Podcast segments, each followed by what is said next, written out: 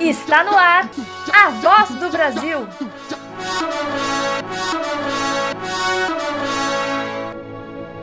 A voz do Brasil.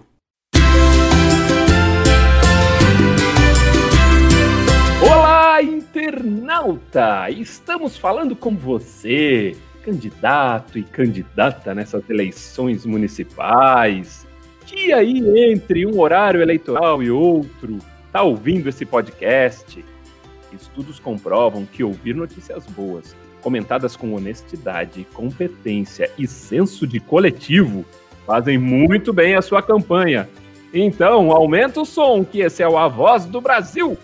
Eu sou Alexandre Simeone e o tolo tem sede no meio de água. Oh, ah, ah, ah, ah. É. Entendeu? Deu um, deu um prego aqui, mas eu entendi agora. Inclusive agora eu tô com sede também. Eu sou Juliana Galante e uma formiga que se move faz mais que uma pessoa dormindo. Isso é um provérbio mexicano. Viva o México, eu sou o Gerson Bernardes e não são as pulgas dos cães que fazem miar os gatos. Vamos em frente que atrás vem gente, vamos começar esta bagaça. O podcast A Voz do Brasil agora está disponível para ser ouvido na Orelo. Orelo é uma plataforma de podcasts com a melhor oferta de conteúdo em áudio do país. Busca oferecer a experiência ideal de podcast. Por isso, é a primeira a remunerar de maneira justa por streaming. Ou seja, cada ouvida sua lá ajuda a gente a manter essa bagaça aqui. Baixe Aurelo, é gratuita e lá você ainda encontra outras formas de nos ajudar e ajudar outros podcasts de sua preferência.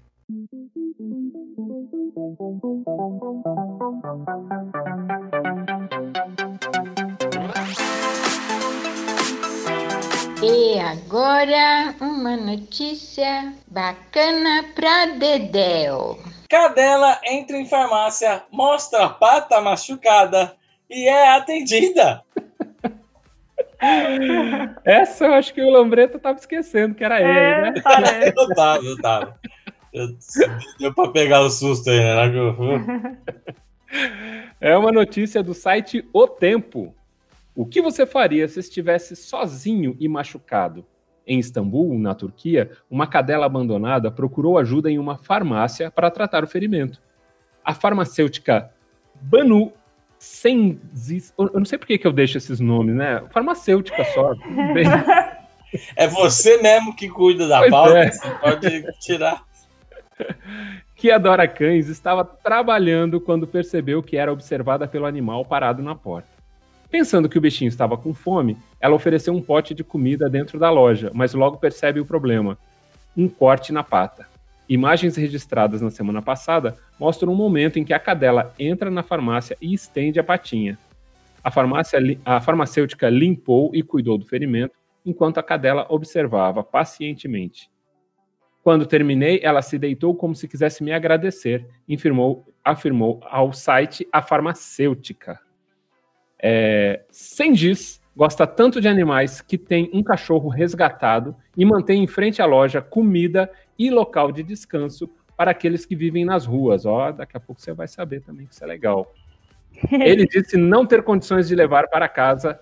Ela disse não ter condições de levar para casa a cadela ferida, mas ajuda os animais abandonados como pode. Oferece água, alimentos e encontra lares para eles. É uma notícia muito fofa. Vocês têm que ver o vídeo da cachorrinha dando a patinha. É, é lindo de ver. Ela tá muito determinada que ela vai conseguir ajuda e consegue. É muito fofo. A gente comentou uma notícia, acho que hum, alguns episódios anteriores, falando um pouco do som das baleias, sobre como os animais se comunicam com a gente, como eles são inteligentes para conseguir falar com a gente, assim e que basta a gente ouvir, né, entender e começar a, a ouvir mesmo esses animais que estão aí precisando de ajuda. E para mim essa notícia reforça isso, né? O tempo inteiro os animais estão tentando se comunicar com a gente, pedindo nossa ajuda quando precisam, como essa cadelinha fez. E aí cabe a nós ajudar, né? E começar a ouvir de verdade o que está rolando. Os bichos são tão simples, eles não precisam de muita coisa. A gente que complica muito, assim, né? Para ajudar, às vezes não precisa de muito. É igual ela, assim, era uma necessidade específica ali daquela cachorrinha. Até que ela nem estava com fome, ela tentou oferecer comida. Ela nem queria comida, ela só queria que ajudasse ela com o corte na pata. Então tem coisas que a gente pode fazer, né? A gente também não precisa querer resgatar todos os animais e enfiar em casa, porque tem coisa que não é possível mesmo. Mas essas pequenas coisas, como cuidar da patinha da cachorrinha naquele momento que ela precisou, ou colocar comida e água para os bichinhos que estão na rua, a gente consegue fazer, não é difícil. E aí eu vou falar de outra notícia boa que a gente já comentou aqui algumas vezes, que é o projeto Potinho Cheio, que eu faço parte. A gente estava com uma campanha é, para ter grana para conseguir fazer potinhos para colocar nas ruas e a gente já bateu nossa primeira meta e estamos quase indo pra, chegando na segunda. Eu estou muito feliz. e que esse, esse projeto trata dos animais comunitários, né? Além de da ação mesmo de colocar os potinhos com ração e água nas ruas, é, é, falar sobre isso, é fazer as pessoas pensarem sobre isso, né? De como poder ajudar, porque tem muita gente que quer ajudar. Direto eu recebo mensagem, ah, eu quero ajudar os bichos da rua, não sei como. Falei, vamos lá, é, é fácil, não é difícil não. A gente, cuidando de um potinho ali na frente da sua casa, você já está ajudando.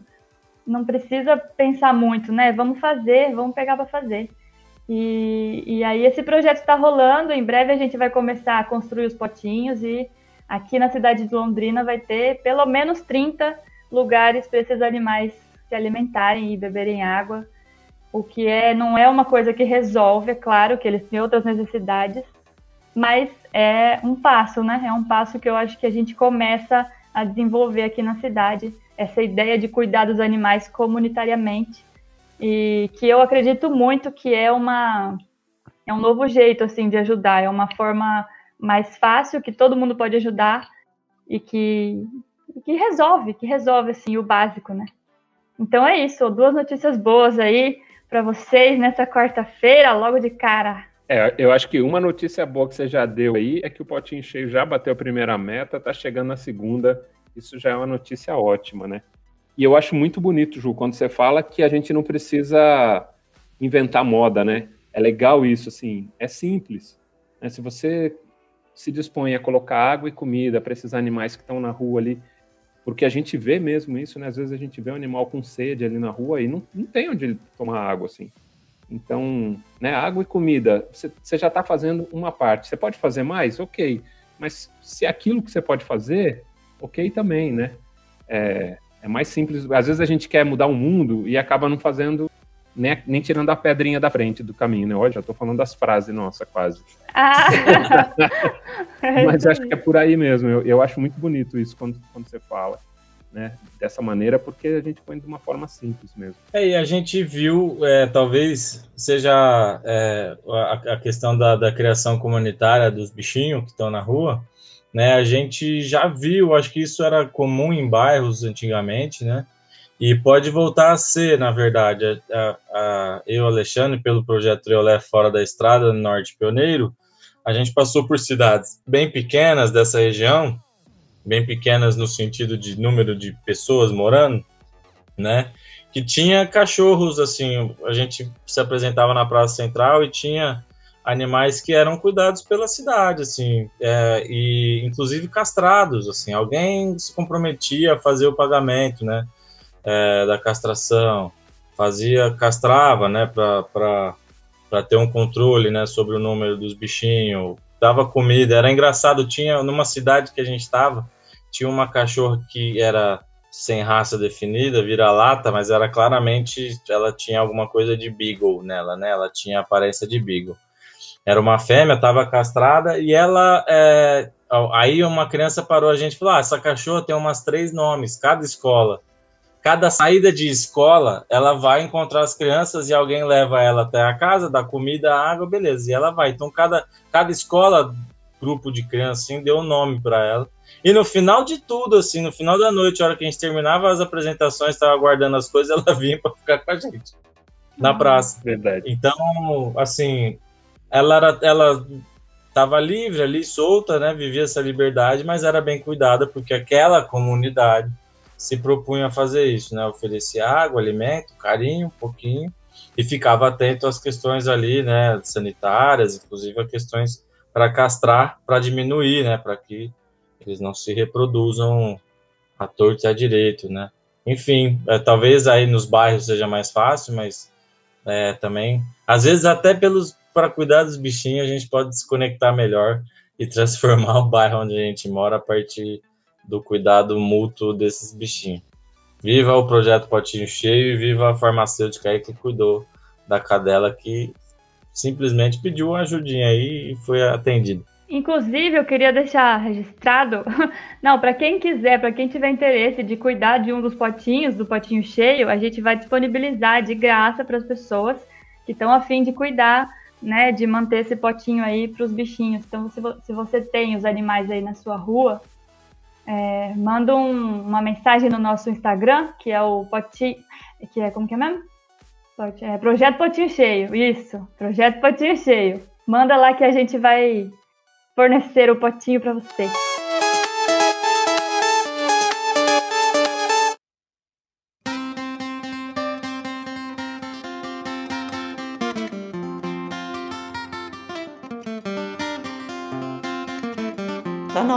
Quadro Notícia Ruim? Chega logo. Mas veja o lado bom. Cogumelos comedores de plástico ajudam no combate à crise de resíduos. Essa é a notícia do site HF Rural e foi uma indicação do palhaço amigo nosso aí, ouvidor, é, ouvinte, ouvidor, ouvinte, do, é, ele cuida da ouvidoria, qualquer reclamação só com ele.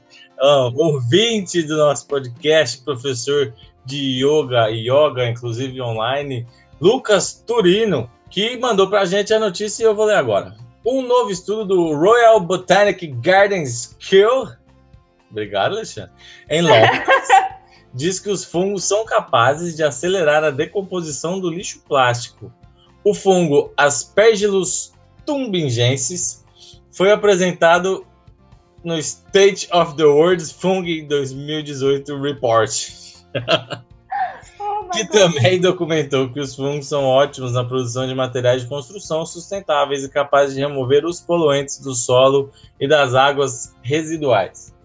Considerando que o plástico geralmente leva anos para se degradar, mas é muitos anos, né?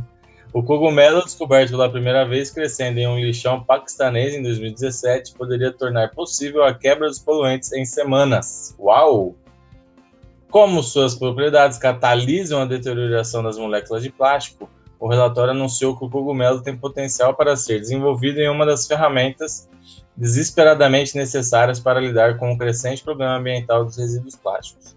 Segundo cientistas, o cogumelo tem a capacidade de crescer diretamente na superfície dos plásticos, onde quebra as ligações químicas entre as moléculas de plástico. Primeiro, primeira coisa que eu queria falar é: parabéns, Lambreta, você passou pelo teste das palavras difíceis.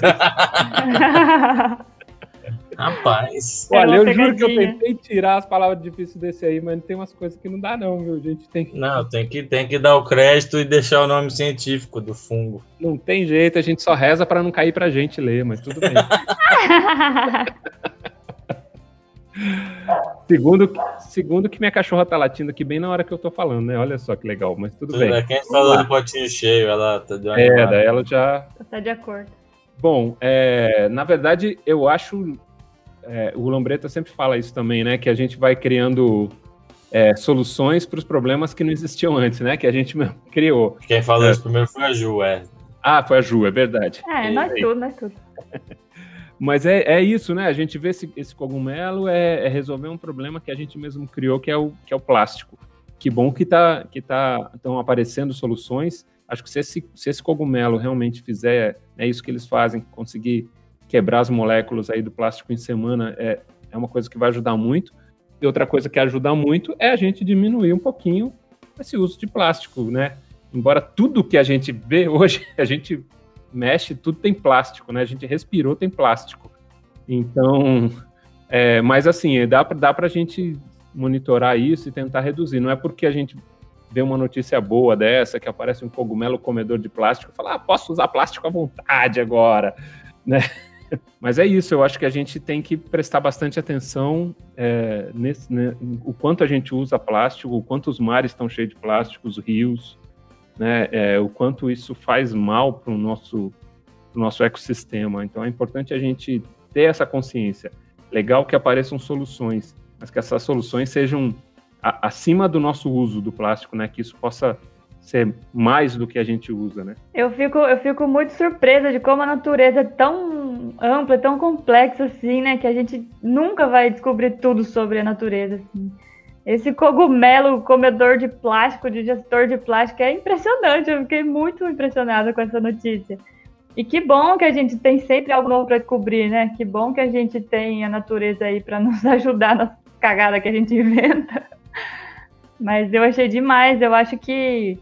Bom, eu já sou fã dos cogumelos comestíveis, né? E agora desse cogumelo aí, mais fã ainda. Mas é isso que o Ale falou: a gente não pode deixar na mão das, da natureza cuidar de tudo. A gente tem que cuidar. Porque a gente que colocou as coisas no mundo tem que cuidar para não estragar mais, né? Então, vamos ficar atento e diminuir os plásticos, para o cogumelo não ter que ficar aí comendo tanto plástico sozinho, coitado.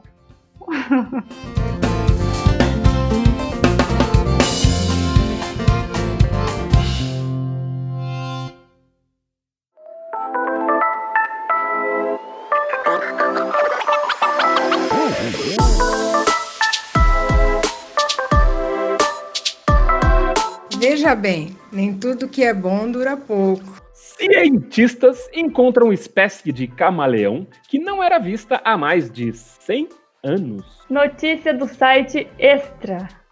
Pesquisadores de Madagascar e da Alemanha encontraram camaleões da espécie Furcifer voeldskowi, que não era vista na natureza há mais de 100 anos. A descoberta foi divulgada nesta sexta-feira em um relatório publicado na revista alemã de Herpetologia Salamandra. Nossa! Uma análise genética determinou que a espécie tem uma relação com o camaleão de Laborde. Os pesquisadores acreditam que ambos os répteis vivem apenas durante a estação das chuvas.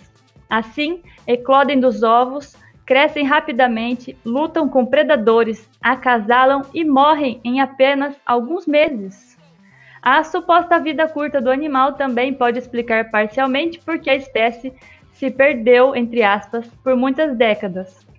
Outro fator é o difícil acesso ao local onde vivem. De acordo com os pesquisadores, a maioria das estradas da região noroeste de Madagascar ficam intrans intransitáveis no período das chuvas. As fêmeas da espécie foram documentadas pela primeira vez. De acordo com a pesquisa, elas exibem padrões particularmente coloridos durante a gravidez, ao encontrar machos e quando estão estressadas. O habitat dos camaleões está ameaçado por conta do desmatamento, o que também prejudica a sobrevivência deles. No relatório, o grupo de cientistas destaca que redescobrir de espécies perdidas é muito importante para fornecer dados cruciais para medidas de conservação e também trazer alguma esperança em meio à crise da biodiversidade. Vivo Camaleão, de um nome bem, bem complicado, mas um nome aí também deste episódio. É, mas eu acho que o, a, essa frase final, acho que é o, o resumo da boa notícia, né? Então, a, trazer, primeiro que re, redescobrir as espécies, né, reencontrá-las, é, primeiro saber que elas ainda estão aí, quanto mais melhor, né? É, mas também observar por, por que, que elas desapareceram, por que, que diminuiu o número, né? Muito provavelmente, com quase toda certeza, se é que existe quase certeza, é a culpa é nossa.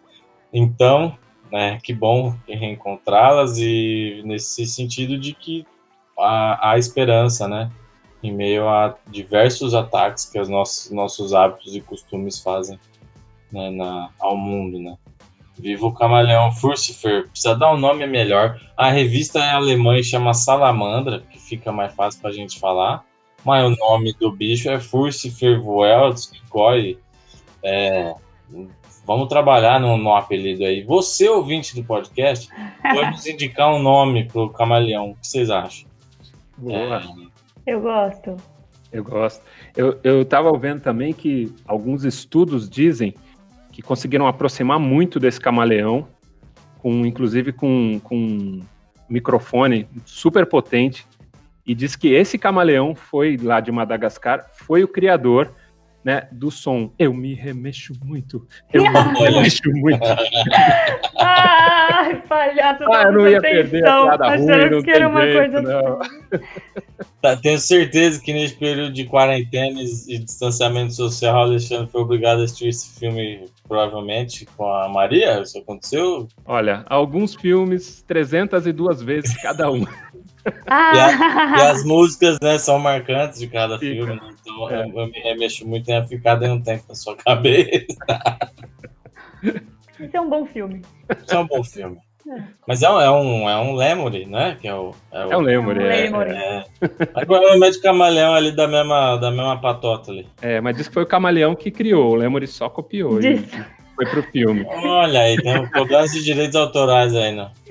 Nossa, até no, no reino animal tem esse problema, gente. Pelo amor de Deus. Mas muito bom, viva aí essas descobertas. Não é a primeira vez que a gente noticia é, que algum animal apareceu. Teve o do cão cantor, É verdade. já, que- já que é pra, de, que o camaleão inventou a música, teve o do cão cantor também. Ah, e esse é o, é o episódio de quarta-feira. Uai, Vocês estão me deixando esquecer que é episódio de quarta-feira, que tem o quadro no meu tempo era assim. Quem? Eu não sei, eu não sei da parte de quem veio essa, mas eu vou perguntar para a Juliana ou para Das duas partes. souber. Não, mas para quem souber, fala quem foi a criança que perguntou. A criança que perguntou é a Ana. A Ana é vegetariana. Uhul! Ana, já vegetariana, fez a pergunta para a Juliana, que nos passou. E aí a pergunta quem responde é a. o- Quem, quem é que responde, Alexandre? Quem que responde? Olha, quem responde é uma pessoa que eu conheço há 51 anos, que é a Maria Tereza, minha mãe. que também não come carne. É a mãe do Alexandre, que também responde pela voz da, da chamada aí da, da, da terceira notícia do dia. Ah, deixa eu só fazer um adendo. É porque a Ana tem um irmão chamado Benício e ele é vegano. Ele também mandou uma pergunta parecida com ela. Só como ele é muito pitiquinho, não deu pra entender direito o que ele falou. Mas vamos botar a pergunta dele também, que é a mesma pergunta, bem fofa. E é a mesma coisa, assim, a mesma, a mesma pergunta.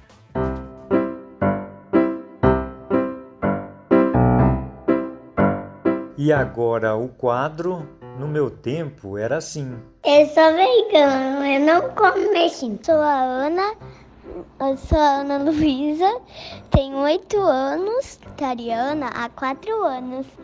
E eu quero fazer uma pergunta. Já existia já pessoas vegetarianas? Oi, Ana.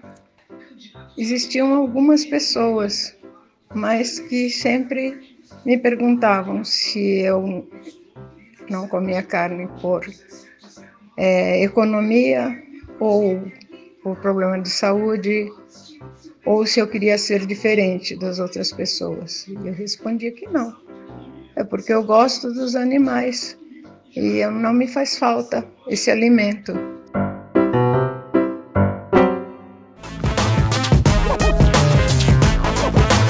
Esse foi mais um episódio do nosso podcast A Voz do Brasil. Se você que está aí ouvindo a gente tiver uma notícia sobre os bichos tudo que estão ressurgindo no meio do planeta todo, manda pra gente lá no nosso e-mail contato arroba ou no nosso Instagram, A Voz do Brasil Podcast. Eu sou Juliana Galante e embora a jaula possa ser de ouro, ela não deixa de ser uma prisão do México. Viva o México! O podcast A Voz do Brasil está no ar e nos seus agregadores de podcast toda segunda, quarta e sexta. Eu sou o Gerson Bernardes e onde tem camaleão, lagartixa também muda de cor. Esperto, essa lagartixa aí. Eu sou Alexandre Simeone e não há nenhum remédio para curar o ódio. Acabou assim essa, É. essa coisa? Já era isso. Rapaz, é isso mesmo? É, não tem. Não Vamos tem tentar remédio. no amor, vamos tentar no amor. É. Remédio, remédio, pílula não, né? Mas. É, Gente, mas tem jeito, tem jeito. esse podcast é uma tentativa. É, tem jeito. O podcast A Voz do Brasil, que não tem ódio por aqui, só tem amor, é uma produção da Vila Triolé e palhaça Adelaide. Tchau! Tchau, tchau, tchau, tchau. Tchau, tchau!